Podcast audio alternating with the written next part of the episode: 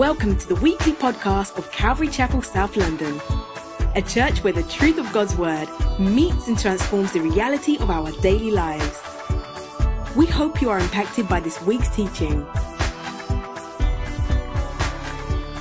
Sovereign Lord, and yet our Father in heaven, we praise you this afternoon. Thank you for good news today. Good news about Joel and Jay Cherie, Lord, and good news with regards to the gospel that makes everything that we appreciate possible.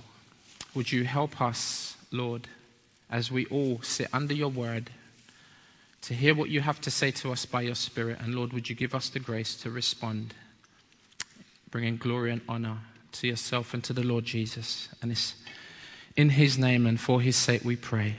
Amen. Amen.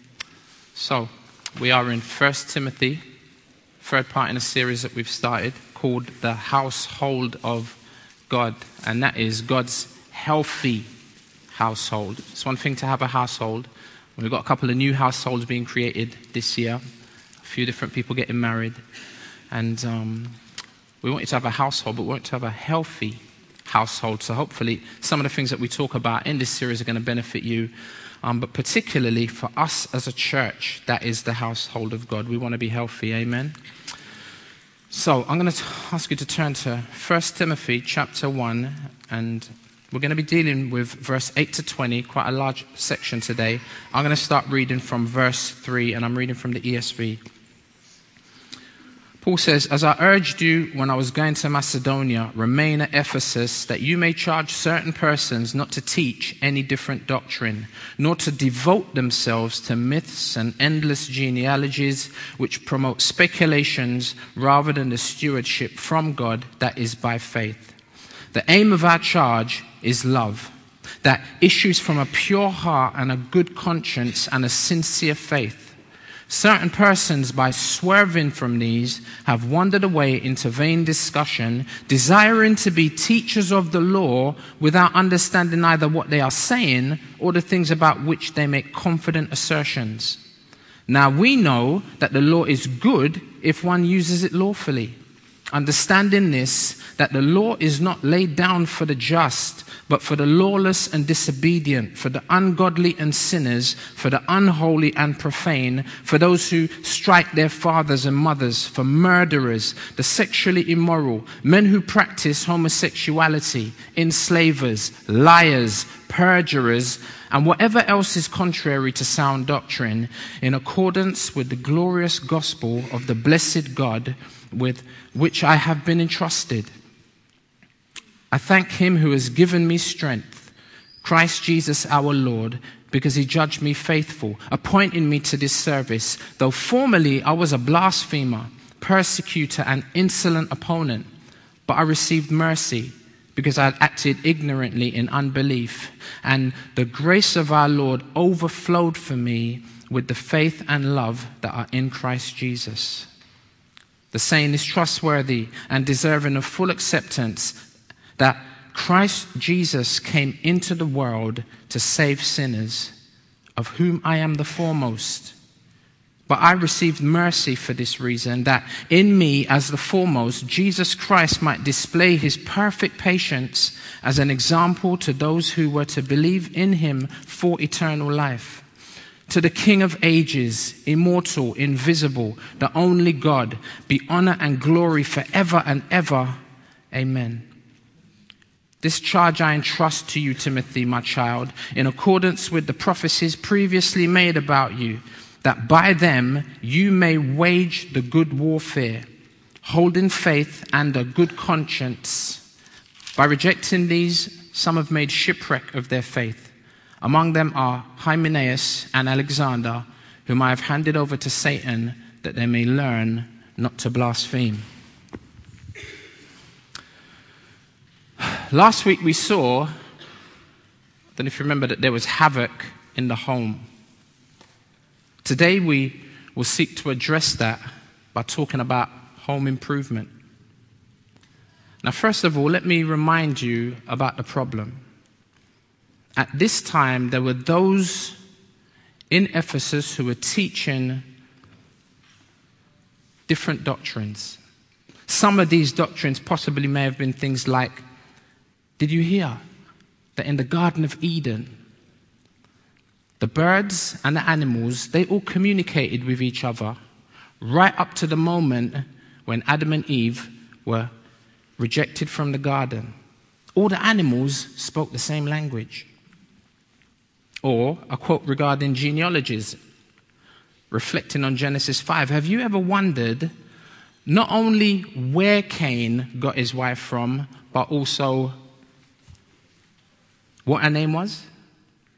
Well, her name was Awan. And Seth's wife, her name was Azura. How about Abraham? Apparently, Abraham, when he was 14 years old, he didn't like the fact that his dad and the rest of his family were worshipping idols. So he left. And that was the reason why he left. Now, this all sounds very interesting and could even sound biblical to the untrained ear, right? But these are myths. these are unbiblical genealogies. Early first century um, writings were called a pseudepigrapha between 200 BC and 200 AD, that 400 year period they had a collection of, of Jewish writings that came under this name. Included in there was Did you know that angels keep the Sabbath? Did you know that angels were circumcised? That's in chapter 2, verse 18, and chapter 15, verse 27. Not in the Bible, but in the book of Jubilees, which is a part of the pseudepigrapha. now, it then moves, if you like, on from that which is foolish and false to what we would now categorize as dangerous. Listen to this. The Heavenly Father was once a mortal man living on a particular planet, and he became worthy to become a god, who then met a goddess, as you do, right? Who became his wife, with whom he then had billions of children. The first they had was a son called Jesus, who had a spirit brother called Lucifer. See what I mean when I say dangerous? And the thing is, this particular portion of quote unquote truth isn't from the first century, but it's actually from the 21st century. These are the writings of the Church of Latter day Saints, or the Church of Jesus Christ of Latter day Saints, otherwise known as the Mormons. And there are hundreds of similar cult groups, all, sound, all sounding fascinating, but all false. How about the teaching of purgatory? I mean, how many individuals are there on the planet that believe wholeheartedly that there's going to be a time when they die to make up for their sins? And depending on how bad you are, will determine how long you stay there. And if you've got, if you've got family members who are still alive, they can pray you out of purgatory and they can also give money to contribute to you getting out of purgatory like early. Also, you're, you're, I'm sure you're familiar with the fact that that's the Roman Catholic Church's teaching. They talk about the Immaculate Conception, right? That Mary was born, not that Jesus was born without sin, Mary was born without sin transubstantiation, where the bread and the wine literally become the body and blood of Jesus, Christians like us were burnt at the stake because they disagreed with transubstantiation. Holy water. Mary is the co mediatrix, co redemptrix, and co advocatrix. How many of you know it's all tricks, right? How many of you know that? Is the next one that Jesus is coming back? We say amen to that? Right? Everyone's nervous to say amen to anything right about now, right? and we have a responsibility to tell the world that Jesus is coming back. But what we don't do, we don't tell them when. This is a man called, you're probably familiar with him, Harold Camping. He's co creator of the Family Radio Network, which is best known for making predictions. What kind? False ones. He has predicted that the rapture would occur on four different occasions. First, he said it would, it would happen in September 1994. Then he revised th- that particular date to March 1995, a year or so later. More recently, on May 21st, 2011, he said that Jesus was going to return. See, save the date, you know. Put in your diary. May 21st. Two, and can you see the name of the website? We can know. Remember what Paul says about these false teachers? Very confident. We can know. Oh. And that's, a, that's at a bus shelter. And these guys, they had adverts up everywhere, you know. Here's another one, basically just, again, saying the same thing. See, now, they gave this date, May 21st, 2011. Uh, uh, then either Jesus forgot that he was supposed to come back right, or Camping had miscalculated. Then he had to kind of push back the coming of the kingdom of God to October. And you see how this becomes farcical. So, Judgment Day. Oh, oh, it? May, oh, it's not May 21st. It was, but we changed the date now to October. And obviously, this is someone just has, has kind of taken the mickey out of what's going on. And you see the big seal of approval in big, like, bright. The Bible guarantees it, you know. So dangerous. And this isn't this is common in that people see that and they just laugh and they think, you stupid Christians. You know what I'm saying? You stupid Christians, parenthesis with a stupid Bible. Close parenthesis, right? Look at, some, look someone did in response. This is um, the Freedom from Religion Foundation, part of the Atheists Society. Between 2005 and 2009, Family Radio raised $80 million. Sometimes it pays to be wrong. How messed up is that? This is not only dangerous, it's damaging. Now, there's false teaching that's much closer to home, but this will come to light as we go through the rest of the book of Timothy. Churches, institutions, and individuals who teach such heresy are deceivers and they're deceived, aren't they? Past, present, and future, sadly, is something that's going to continue. Therefore, we must be on our guard. Now, back to our text. Similarly, this is what has been happening in Ephesus. And it wasn't just out, outside the church that they were teaching similar heresies. They had now actually infiltrated the church. And in verse 3, Paul says to Timothy, Remain in Ephesus, that you may charge certain persons not to teach any different doctrine. That is, doctrine, doctrines that were different or distinct or in contradiction to what? The apostles' doctrine, the apostles' teaching.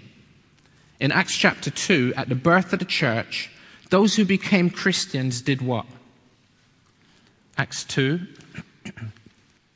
It says, And they devoted themselves to the apostles' teaching and fellowship, to the breaking of bread and the prayers. See what they devoted themselves to? But, but these heretics in Ephesus, look at verse 4, they're devoted, but not to the apostles' doctrine but as I mentioned a moment ago, to myths and endless genealogies. But it doesn't stop there. They also have a desire to do something else.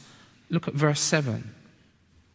Desiring to be teachers, if you just keep your Bible open in 1 Timothy, verse 7 desiring to be teachers of the law without understanding either what they are saying or the things about which they make confident assertions. These men wanted to teach something that they didn't even comprehend. They wanted to teach the Old Testament, but without a clear understanding of the Old Testament. Now, how many of you know that ain't no, how many of you know it ain't no joke?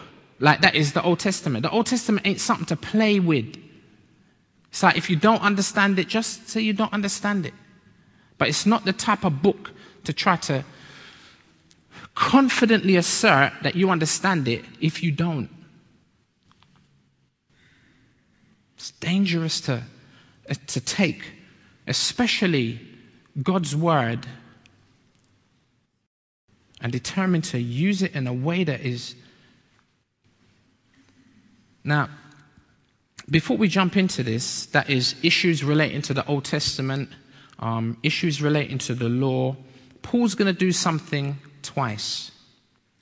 Paul will make two digressions, which really encourages me greatly because, you know, I like to have a, a little nice digression now and again. I'm going to try not to today. And Paul doesn't do it once, but twice. He digresses, then digresses from his digression. Watch. He won't get back to his point until verse 18. First, he mentions the way that these men handle the law. Then he says, Hold on a minute, let me say something about the law. Then he says, having dealt with the law that inevitably brings him to the gospel, he then says, Wait a minute, let me tell you something about the gospel. Can you see the double digression? Then, when he's finished talking about the gospel, he then says, Okay, Let's get back to this issue of false teachers in verse 18 through 20. Now, Paul says these guys, they desire to be teachers of the law, but they don't understand the law. Listen to what he then says in verse 8. Now, we know that the law is good to one who uses it lawfully or to the one who uses it properly. Just, and just because these false teachers were abusing the law doesn't mean that the law was bad. The law is good, but it wasn't being used properly. How many of you know a hammer is good? But only if you use it properly. Driving nails into wood is good use of the hammer. But using a hammer in violent, intimidating, and threatening behavior is not good. There were possibly two ways in which these false teachers were abusing the law. One, they were using the law initially in their teaching, but only as a springboard for them to launch into their erroneous speculations. I mean, they'd hold up the Bible like Harold Camping. Did you see the picture of him? Holding up with his finger in the, in the air confident, and using, and, and using the Bible to support his assertions. You see that? They would start off these teachers, teachers by talking about Scripture, then move nicely to their own opinions. The second way um, they were possibly misusing the law was by setting it up as a means for justification setting up the law as a means for justification. See, making the works of the law necessary for salvation. Dangerous. Dangerous. Why? Because Galatians 2 says if justification were through the law, then Christ died for no purpose. If I can be justified by keeping the law, what on earth did Jesus die for? I don't need his death because I can do this on my own. Dangerous. Romans 3:28 says, "For we hold, that is those that hold to sound doctrine, healthy doctrine, the apostles' doctrine, we hold that one is justified how? By faith apart from the works of the law." So then, if that is the case, what is the purpose of the law?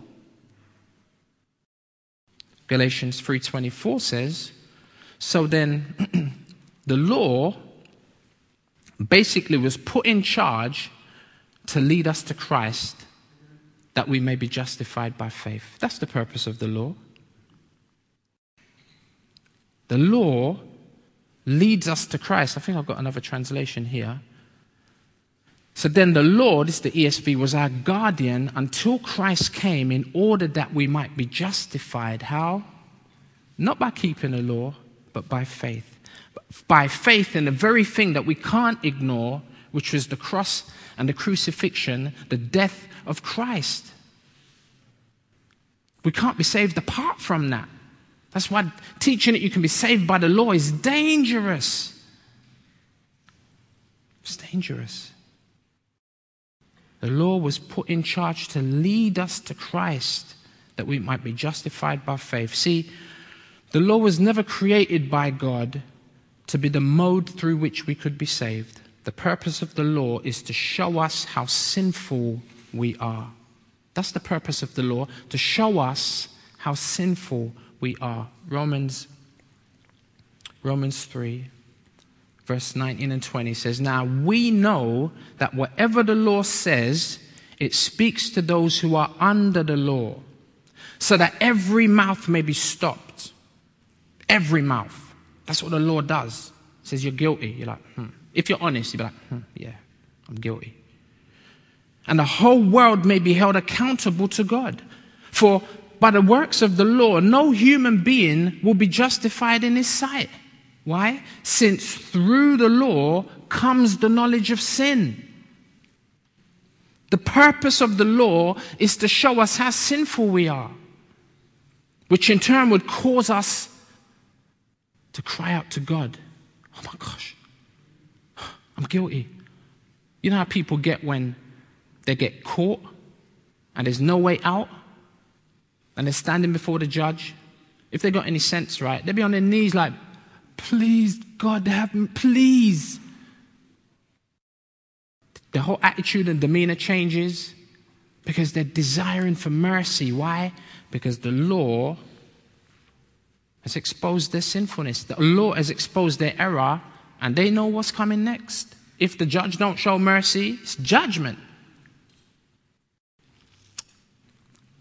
See, the law is a schoolmaster, it's a teacher that points us to Christ for salvation as it shows us the knowledge of our sin. Now, look at what the law is good as long as one uses it, see, lawfully, when it's used for its proper purpose. The law is good and it works powerfully. That's why them brothers use it on a Friday night when they're out evangelizing. Now, look at what Paul says in verse 9 of our text. Understanding this. See, because they didn't understand. But he's saying, understanding this, that the law is not laid down for the just, for the righteous, for the saved. Laying down, laying down the law as we'll see later on in 1 Timothy 4, is what these guys do. What do they say in 1 Timothy 4? They suggest that Christians ought not to eat certain foods. Even adding to the law. And they suggest that Christians ought not to get married. There was a teaching like that in in 1 Timothy, we'll come to it in 1 Timothy 4. Now, the Bible explicitly says that marriage is good. Now you're going to add a law to the law that contradicts the law.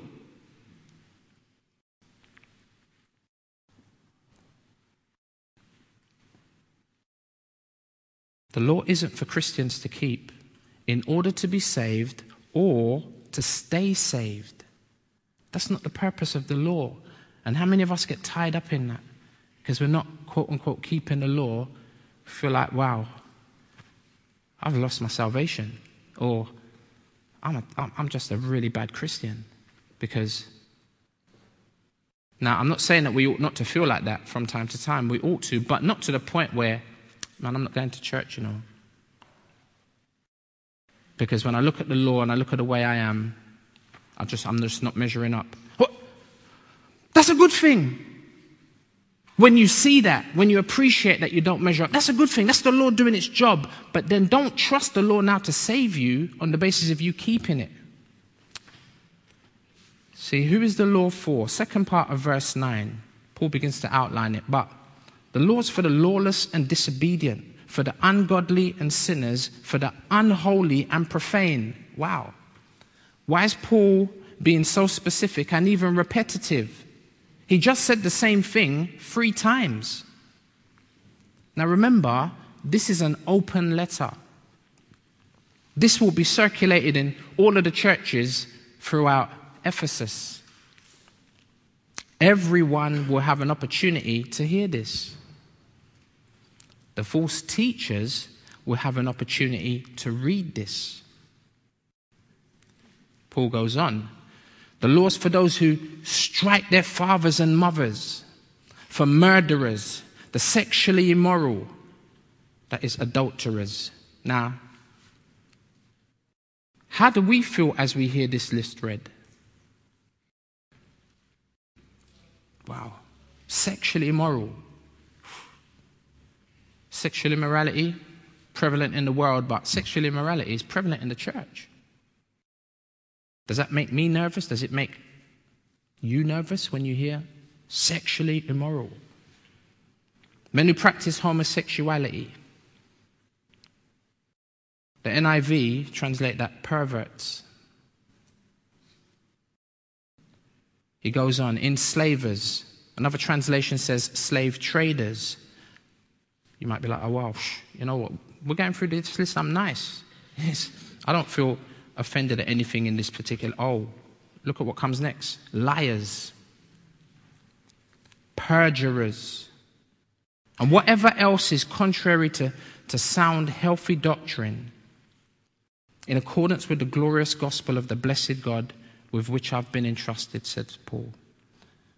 Now, as I hear that list, I'm like, a couple of things kind of make me flinch. Because I know in my heart is the desire to even do some of those things. You know what I mean? Um, I can't say that, you know, by the grace of God, I can't say that I'm caught up in anything, you know, that you'd be nervous about at present. But I could be. You could be. You know what I mean? Part of the job of the law is to warn us for those of us who are Christians. Now, I wonder if Paul is sensing these, these false teachers listening in because they may not necessarily feel like me and feel like you, like liars. Ouch, Lord. Yeah. I, I actually lied this week and it was not cool, it was not good. These false teachers, when they hear lists like this, they're like, hmm, amen. And I'm saying, and they're not looking at themselves, they're looking at other people because it's never them, you know what I mean? It's always somebody else who comes under the judgment of God. And they look down on the wretched sinner in self righteous condemnation, right? And I wonder if Paul is doing here what he did in Romans 1. In Romans 1, at the end, there's this long list. Remember, he talks about those who worship the creature rather than the creator.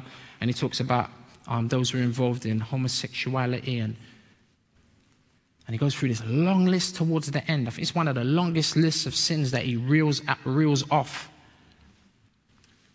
And, and the thing is, when he, when he reels this off, he's obviously speaking to the Gentile, right? Those who are outside of, of, of, of relationship with God, and he's exposing the sinfulness of the world.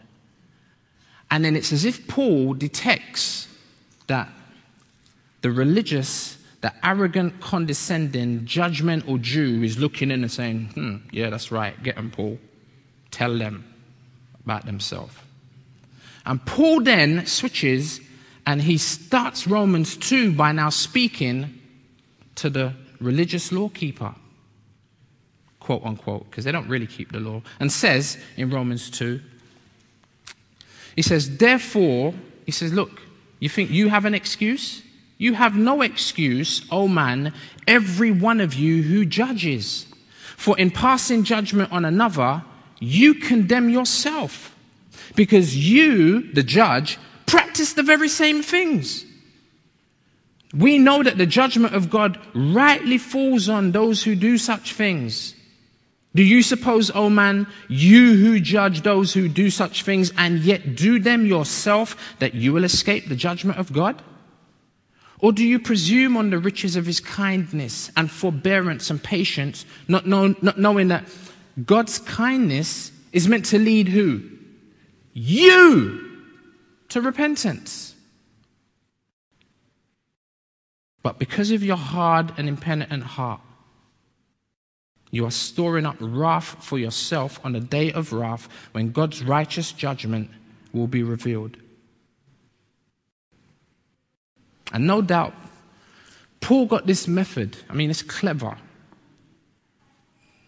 Exposing not just the sins of the world, but the sins of those who are in the church who used to be in the world. And I actually know better. We're just sinners saved by grace. We never have the right to point and to judge in that sense. Because we're, because we're no better. And I suspect Paul got this method of rebuke from the Lord Jesus, who did it with pinpoint accuracy. Watch the Lord Jesus in Matthew 23, speaking again to this same category of religious individual. In Matthew 23, verse 27, Jesus says, Woe to you, scribes and Pharisees, hypocrites. You know what a hypocrite is, right? Someone that's a, that's a, that's a pretender, or a, the, word is, the word is actor. It's like, you know that my name's Robert, but come and see me tonight because I'm going to be in a Broadway show. And I'm going to be playing the part of, I don't know, the Wizard of Oz. You know what I'm saying? And you come in and you see me, I've got my long black cloak on, I've got some kind of frizzy hairstyle and some big glasses going on, and you see me and you look, oh, there's Robert, and, and, and, and but it's not, it's not me, it's, I'll be like, no, it's not me. It's the Wizard of, I'm the Wizard of Oz, right? Right behind the, right? But now you know when you come to watch, I'm the Wizard of Oz. Now a child will sit there and think, why is Uncle Robert up there acting so strange? And that's the point. A hypocrite, an actor, a pretender is someone who is one thing when you see them here, and they're another thing when you see them over here. The Hebrew word for for hypocrite is chameleon.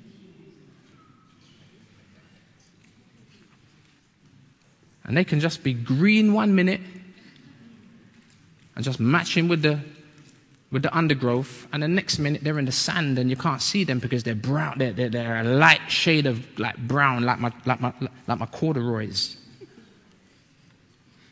Chameleon, hypocrite. He says, Jesus says, Woe to you, you hypocrites. You're one thing. He says, For you are like whitewashed tombs, which outwardly appear beautiful, but inside you're full of dead people's bones. You look like a tomb, filled with all uncleanness. So you also outwardly appear righteous to others, but within you're full of hypocrisy and what? Lawlessness. See, both groups, Jesus' group and Paul's, Timothy's group in Ephesus, they're teachers of the law, but they themselves don't keep it. They're teaching others. Jesus said, You lay heavy burdens on individuals and you won't help them with, with one of your fingers. See, you, you, you teach the law, but you yourself don't keep it. You're lawless. Paul's digression, although seemingly irrelevant, right, is poignant and powerful. Which, is, which, in a very subtle way, indirectly speaks to them as they read or listen to this very letter. Paul then says, You guys are being unfaithful. But I can't afford to be. Can you see it in verse 11? I've been entrusted, I've been appointed to this, I'm accountable to God. And I understand the law, I understand the Old Testament, and I see that it isn't an end in itself, but it leads somewhere. But you can't see that because your doctrine isn't sound. Notice where this Bad behavior finds its root in unhealthy doctrine, which is the opposite to healthy or sound doctrine. It's contrary, it doesn't conform, it contradicts. Your beliefs are wrong. No wonder your behavior is messed up. Paul here uses the law lawfully, properly, even to help these foolish false teachers. Can you see how this ebbs and it flows? Okay, he has now dealt with issues relating to the purpose of the law. That was Paul's first digression. Here comes the second. If you like, Paul now says, if your doctrine was healthy or sound, you would end up where I have in verse 11. And where does he end up? At the glorious gospel of the blessed God. Now, this digression, although distinctly different from the first one, naturally flows from the first. What does the law do? It leads, it brings an individual to Christ. Paul is now going to give, he's going to give us a real life example of an individual who has had this very experience. And who is it? It's Paul, it's himself. In verse 12 to 17, he will share his own personal testimony. Look at verse 12. I thank him who has given me strength.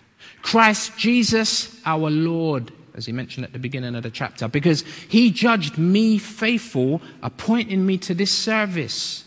Now, is Paul here glorifying himself, saying, Boy, the Lord found or considered, after much scrutiny, my great faithfulness? Is he exalting his own attributes? No. Notice Paul clearly saying from the outset of verse 12 that any strength that he had came from the Lord. Any faithfulness that was displayed by Paul was based on strength that Jesus had provided. Paul could take as much credit for being faithful as he could for being appointed. None. It all came from Jesus, the strength his ability to be faithful, and his commissioning, all of it. Hence, his giving of thanks. Especially in the light of, or should I say, in the shadow of his past, right? Verse 13, he says, Though formerly I was a blasphemer. This is his past. The New Living Translation says, Blasphemer is someone who would scoff at the name of. And in this, in this context, it was Christ. He scoffed at the name of Christ. He was a blasphemer. He was a persecutor. And he was an insolent opponent. That means he was a violent man. What is he saying here? He's, he's saying that he was a sinner. He's saying that he was a transgressor of what? The law. And as you can see, the law is the law has done and is doing its work in his heart. Paul had broken the first, second, third, the sixth, and the eighth commandment. Just right there. The first commandment he broke. He wasn't loving God. And then in turn, he definitely wasn't loving his neighbor when he was out there killing Christians. He broke the second commandment because Paul was proud and arrogant with himself at the center of worship, not God. What's that? It's idolatry. It's breaking the second commandment. He broke the third commandment because he had taken the Lord's name in vain. And you know, taking the Lord's name in vain ain't just banging your hand with the hammer when you're using it properly and saying, Oh, Jesus Christ. That is taking the name of the Lord's name in vain, but fundamentally, taking the Lord's name in vain is when you take the Lord's name to yourself and say, Yeah, you know, I'm a Christian. And I mean, I'm a Christian, and then you misrepresent Christ. And that's what Paul was. Paul was like, I'm a Pharisee of Pharisees. Look at me. Mad credentials. And I'm saying had letters from all of the synagogues. They're like? Paul, rubber stamp. Not even, I don't even have to read it. Who? Paul? Rubber stamp. And it was like Paul was And he thought that what he was doing was actually pleasing God. Now, he takes the name of the Lord's name in vain, and, he, and it's called blasphemy. I want you just to make a mental note of that because we're going to come back to it. Blasphemy. He also broke the sixth and the eighth commandment, right? The sixth commandment is what? You must not. We've got to take you look back to children's church, man. The sixth commandment is you must not kill. You must not kill. And that's exactly what he did. He was a murderer, murdering, and not just murdering anyone, murdering Christians at that. And then he broke the eighth commandment because he incarcerated people, right? He put people in prison, stealing their freedom. And then on top of that, he was killing people and he was stealing their lives. That's theft. That's breaking the eighth commandment. Formerly, Paul was a toe rag, right? He's a, he's a, he, Paul was a scumbag. Paul was a nasty piece of work. But he says, But I received mercy. Maybe somebody needs to hear that this afternoon. Paul says, Look at what I was. Blatant, like commandment break, law breaker. And yet he received mercy because he says, I acted ignorantly in unbelief. Now, this doesn't mean that he didn't know what he was doing. He did. And he was culpable, he was guilty for what he did. But he didn't realize his error, he was ignorant of the truth, he did it blindly. Remember the prayer of Jesus from the cross Father, forgive them. Why? For they know not what they do. Paul actually thought that he was doing God's will. Wow, where was this all my life? Paul actually thought that he was doing God's will until his understanding was illuminated. On top of that, verse 14 seems to indicate a great shower of undeserved favor comes upon Paul that has two elements.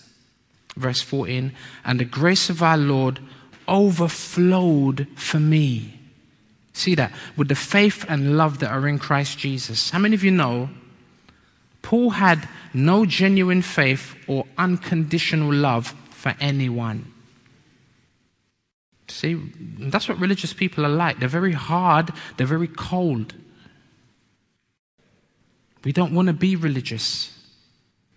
Religious people are horrible people. You know, the religious people are the ones that Jesus always went in on hard. Don't be religious.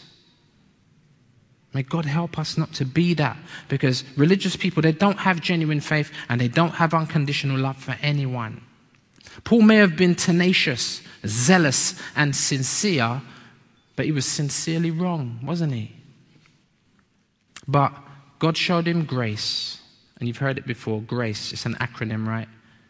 It's in the Bible, by the way, but people have made this up, but it's good. Um, we just have to make sure we clarify that. Grace, God's riches at Christ's expense. Grace.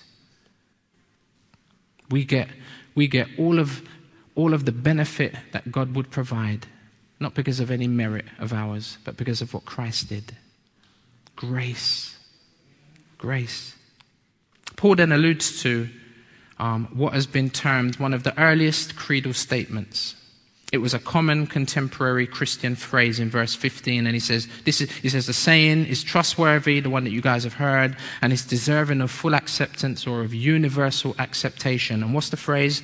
That Christ Jesus came into the world to save sinners, of whom I am the foremost says Paul. See, and this is what the Pharisees didn't get.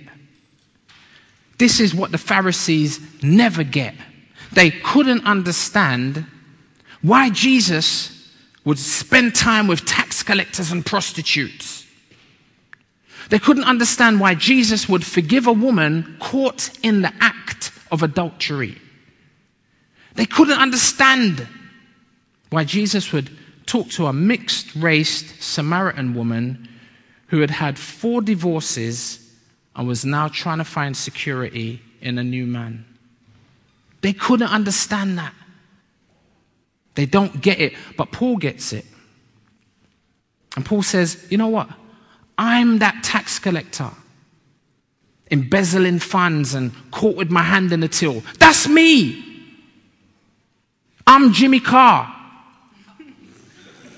Not tax evasion, but tax avoidance, right? They, have been saying that it's, it's not a crime, but morally, mm. but I can't lie. If it was me, I'd probably do the same. And from that laugh, so would some of you.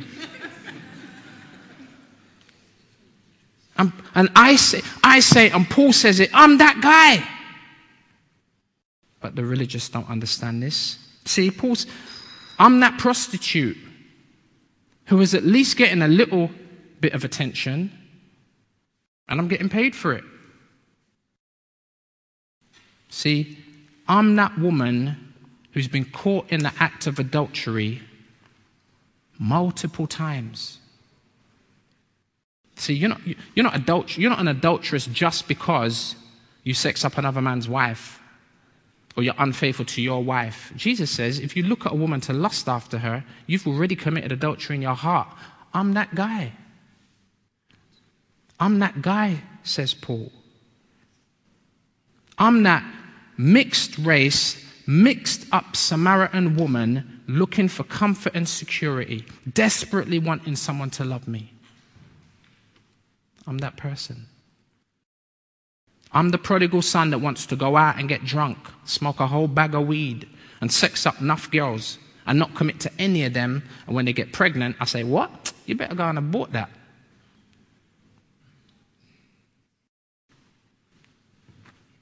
I'm that guy.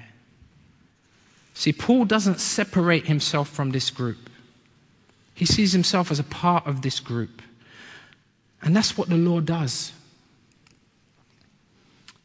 See, they don't see what the law is trying to show them that through the law comes the knowledge of sin. And that's what Paul says as he hangs his head. He says, I'm a sinner. Actually, when I think about it, I'm the chief of sinners. And that's the bad news. But listen to the good news Christ Jesus came into the world to save sinners. If you're a sinner, you qualify for salvation. If you're not a sinner, well, you're in the wrong place at the wrong time. You ought to really be doing something better right about now. But if you're a sinner, you qualify. If you think you're righteous, you're sick and you need a doctor and you don't know it. But if you know you're a sinner, the good news is that Jesus Christ came to save sinners. He came to rescue you. He came to rescue me. No matter what you've done, you can be encouraged by verse 16. Paul says, Look, but he says, I'm the chief of sinners, but I received mercy for this reason that in me, as the foremost, Jesus Christ might display perfect patience as an example to those who were to believe in him for eternal life. I know that all of us in here can be encouraged by that. Even if you're a murderer, we are in prison once, done some prison ministry. Somebody might edit that and use that to say something I'm not going to say. We were in prison on a prison ministry visit once. And um, a guy, we're talking to this guy, and you know, you're just there, and you, sometimes you, are not really cognizant of really where you're at and what you're really doing. You ever had that experience? Anyway, we're there, and this guy, after we finished kind of sharing, this guy goes, You know what? Just the Lord would never forgive me. Now, this is what you're asking and hoping and praying that someone would say to you. When the guy said it, we were like, What? Like, it's like, what must I do to be saved, in a sense? So we sat down and started talking to this guy. Why would you say such a thing? Come on, man, it can't be that bad. Robert, you forget where you are. when the brother told me what he'd done, he said, Listen, I had a nine millimeter and I unloaded the clip in this guy's head.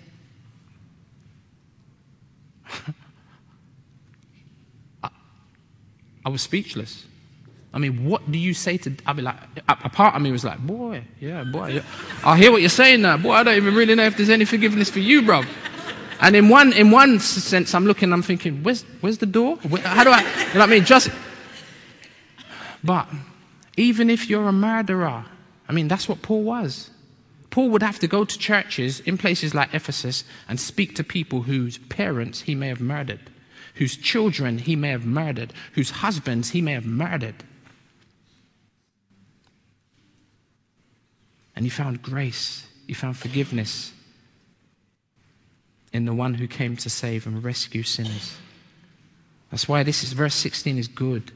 It's good for us. It's an encouragement for us. Paul's like, if God can save me, trust me, he can save you too. And he can keep you saved. You don't need the law. The law's done its, it's done its job when you're standing before the cross on your knees asking God to save you. Paul's like, this is too good. As he listens to himself, he's like, this is too good to be true. He's like, Lord, thank you. Thank you, Lord, for your goodness and your kindness and your mercy and your forgiveness. And if you can see in the text, Paul just begins to praise God. Can you see it in verse 17? To the King of ages, immortal, invisible, the only God, be honor and glory. You're amazing, Lord, that you are who you are and you would forgive me, that you would allow Jesus to come, become a man, and, and, and live a perfect life and die a gruesome death, not just on the cross, the scourging, the spitting, the whipping. You'd allow all that to take place for me. Thank you. To you be honor and glory forever and ever. Can you see? Can, can you see where this double dip digression has brought Paul? It's brought him to his knees. It's brought him to his knees. Don't hate on the digressions. And this is where the false teachers need to be. They need to join Paul on their knees. Stop using the law for the wrong reasons. Understand its proper purpose. It's supposed to help people to see their need for Jesus. Come join me on my knees, says Paul.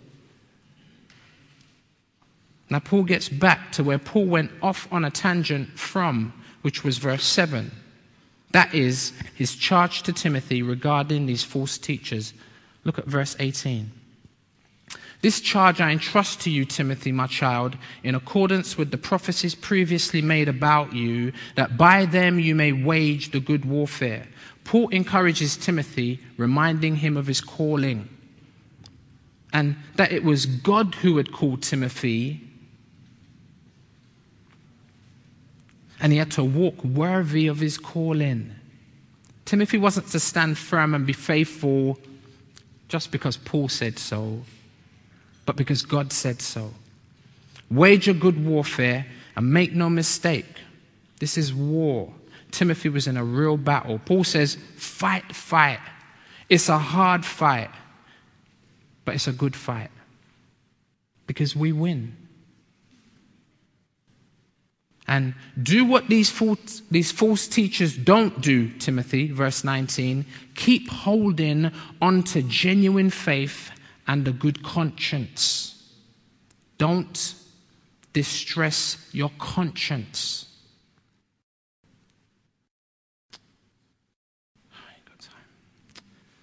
He says, by rejecting this faith and a good conscience, some have made shipwreck of their faith among whom are Hymenaeus and Alexander, whom I've handed over to Satan that they may learn not to blaspheme. The implications are tragic, but they're not irreconcilable. Remember, I asked you to make a mental note regarding one of Paul's confessed sins in verse 13. Remember what it is? Blasphemy. See, it's the same sin that Hymenaeus and Alexander are guilty of. Did you see that at the end of verse 20? And that's why Paul mentions it. to convict them, but also to encourage these guys, these false teachers. See grace working through Paul? That if God could forgive Paul, he could also forgive them. You can, you can read 1 Corinthians 5 for kind of more insight to what Paul means about handing someone over to Satan. But let me end on this. Paul is saying, I know you guys teach the Bible, but your problem is a lack of love. You don't, um, forgive me for saying this, you false teachers, you don't love God. Even though you think you do, like I did when I was ignorant. If you did, you would obey and not abuse God's word. You guys are just like the scribes and the Pharisees, just like the Judaizers. You don't understand the gospel.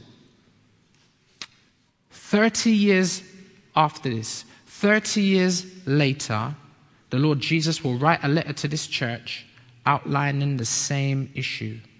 In Revelation chapter 2, what is the very thing that the Lord will highlight about this church with regards to what they've left? Their first love. And it's tragic because you go to Ephesus, it's just ruins. The, the church isn't there, Islam is there. And this church died. Exactly what Jesus said if you don't repent, look at all the great things you're doing. It's good that you're doing the list of about nine great things. But he says, You're doing, you've left your, fir- your first love. That means they're doing all of that church stuff religiously. They're doing it with no, how can you do church stuff? How can you do Bible stuff? How can you do Christian stuff with no love for God in your heart? You're religious, you're a Pharisee. And it's dangerous. And the root of it is false teaching. Home improvement. it starts with knowing what the problems are, right? Now that the havoc has stopped, Paul says, I know I've shouted at you, but I was motivated by love to do so. Now that I've been able to rebuke you and correct you, now I'm going to instruct you, says Paul. That's why chapter 2 starts off with what? First of all. In chapter 1, I told you why. Now, in chapter 2, I'm going to tell you what. Let's pray.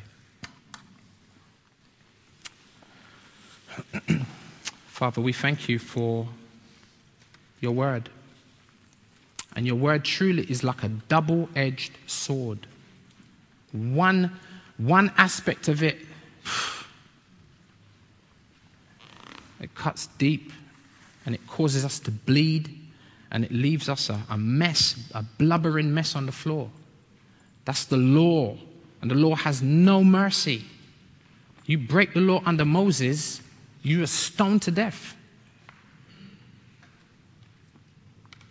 And, and yet, the, the same sword that cuts one way in judgment and justice cuts the other way with grace.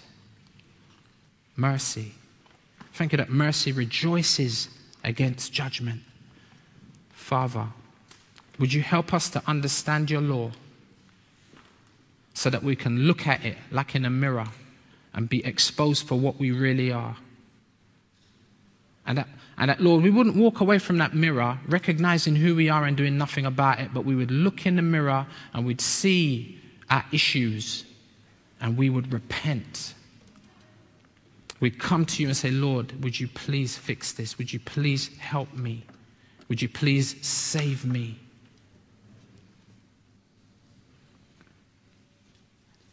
And Father, you promised to do so, and you've given us a great example in Paul. Lord, would you please help us to be committed and devoted to sound doctrine? Would you help us to be committed and devoted to the apostles' doctrine?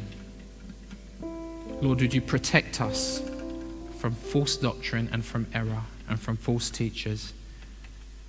In the name of the Lord Jesus, we ask. And for his sake, amen.